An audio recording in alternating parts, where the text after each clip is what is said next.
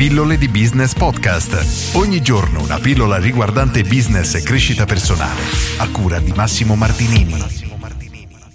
Tecniche di vendita in negozio. Online sentiamo spesso parlare di tecniche di vendita da applicare ad esempio nei siti internet, negli e-commerce, eccetera, ma dobbiamo sempre ricordare che tutto ciò che solitamente funziona online allo stesso modo si può applicare offline. Per cui se tu hai un negozio fisico sappi che tutto ciò che, ripeto, viene applicato online puoi prenderlo, trasformarlo, ragionarlo un po' con la tua testa e applicarlo anche offline. E oggi vediamo due tecniche più una da applicare offline.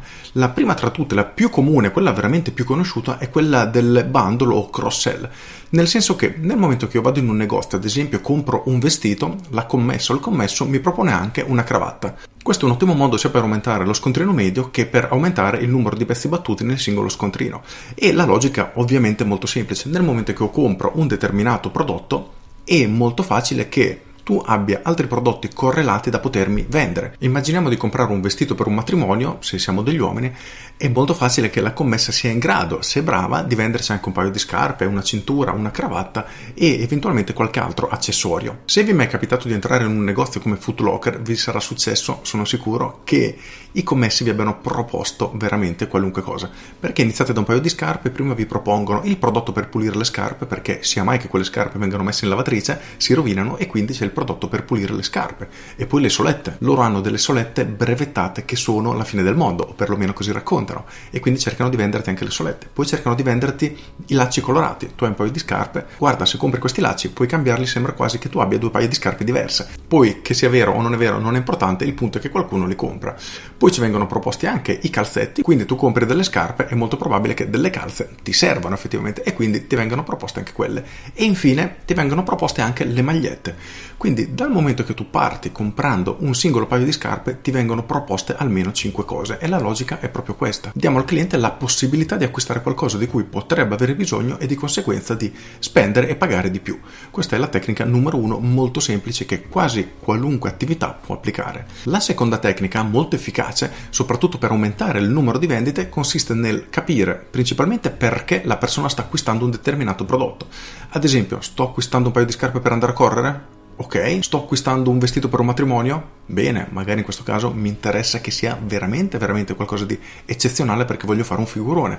Oppure sto comprando un regalo per un amico, in questo caso magari mi interessa più spendere poco, quindi risparmiare rispetto a comprare qualcosa di eccezionale. Oppure sono una persona che ci tiene a fare una bellissima figura, non mi importa quanto spendere e quindi sono disposto a spendere tantissimo. In ogni caso, nel momento che identifichiamo il punto di partenza, quindi qual è la leva che spinge la persona a comprare, a questo punto dovremmo indirizzare il cliente verso qualcosa di più costoso o meno costoso. Se la leva emozionale, quindi il motivo per cui la persona vuole acquistare un determinato prodotto è molto forte, allora questa persona per soddisfare questa sua esigenza sarà disposta a spendere molto di più. In questo caso è più logico proporgli qualcosa di più costoso, più esclusivo che renda la persona più soddisfatta dell'acquisto e allo stesso tempo ci permetterà di guadagnare di più.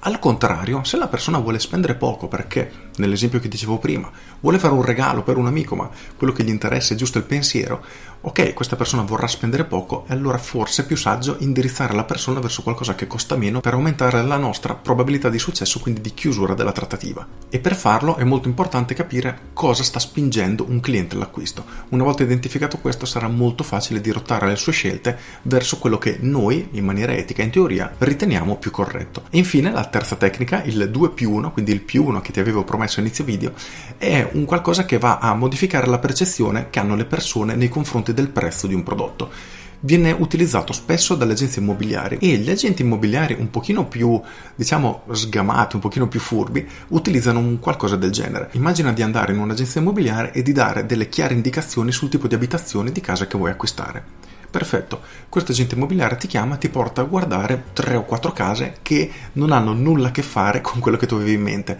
E nonostante questo, oltre ad essere peggiori, perché veramente ti fanno vedere delle cose veramente brutte, chiedono delle cifre molto superiori rispetto a quello che tu avevi indicato come tuo budget. Poi magicamente appare la casa perfetta. Quindi l'agente immobiliare ti chiama, ho trovato la soluzione che potrebbe fare al caso tuo. Ti porta a vedere questa casa che finalmente rispecchia le tue aspettative davvero dopo tanti giri a vuoto e a un prezzo che esattamente quello che tu cercavi. A questo punto è molto probabile che, vista la frustrazione che hai avuto nelle visite precedenti, trovando case che facevano schifo e che costavano anche di più, nel momento che vedi questo dici cavolo, è questa, la voglio immediatamente e quindi l'acquisti. E il prezzo che ti viene proposto in questo caso ti sembra molto inferiore rispetto a quello che avresti percepito se avessi visitato immediatamente quella casa. E la stessa logica si può applicare a qualunque tipo di trattativa, per cui se viene una persona per acquistare un vestito per un matrimonio, puoi iniziare facendogli vedere dei vestiti super mega costosi che la persona non si può permettere, però il suo cervello si ancora a quel tipo di prezzo. Nel momento che però gli fai vedere il vestito che davvero avevi in mente di proporgli, che avrà un prezzo nettamente inferiore rispetto ai primi che gli hai fatto vedere, la persona accetterà immediatamente perché quel prezzo gli sembrerà molto molto basso. E qui bisogna prestare attenzione perché è una tecnica molto potente e spesso viene utilizzata anche contro di voi, quindi è molto probabile che vi sia capitato di essere i protagonisti inconsapevoli di una tattica del genere, quindi qualcuno vi ha mostrato qualcosa che costasse molto alto per abituarvi a vedere dei prezzi molto molto superiori a quelli che avevate inizialmente in mente, per poi vendervi ciò che avevano già in mente inizialmente, ma trovando di fronte una persona, in questo caso voi, con una diciamo resistenza al prezzo molto molto abbassata. Con questo è tutto, spero di averti dato qualche indicazione interessante perché sono tattiche molto molto veloci da mettere in pratica che possono portare risultati davvero nell'immediato. Quindi se sono cose che non fai, prendine atto, studia, pensa come puoi applicarle nella tua attività, nel tuo negozio e inizia a monetizzare da subito. Con questo è tutto, io sono Massimo Martinini e ci sentiamo domani. Ciao!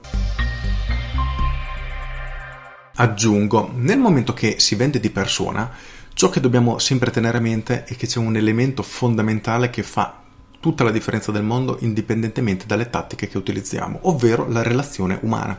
Ti è mai capitato di andare ad esempio in un ristorante dove hai mangiato benissimo ma il cameriere ti ha trattato a pesce in faccia? È molto probabile che in quel ristorante tu non tornerai mai più nonostante abbia mangiato benissimo.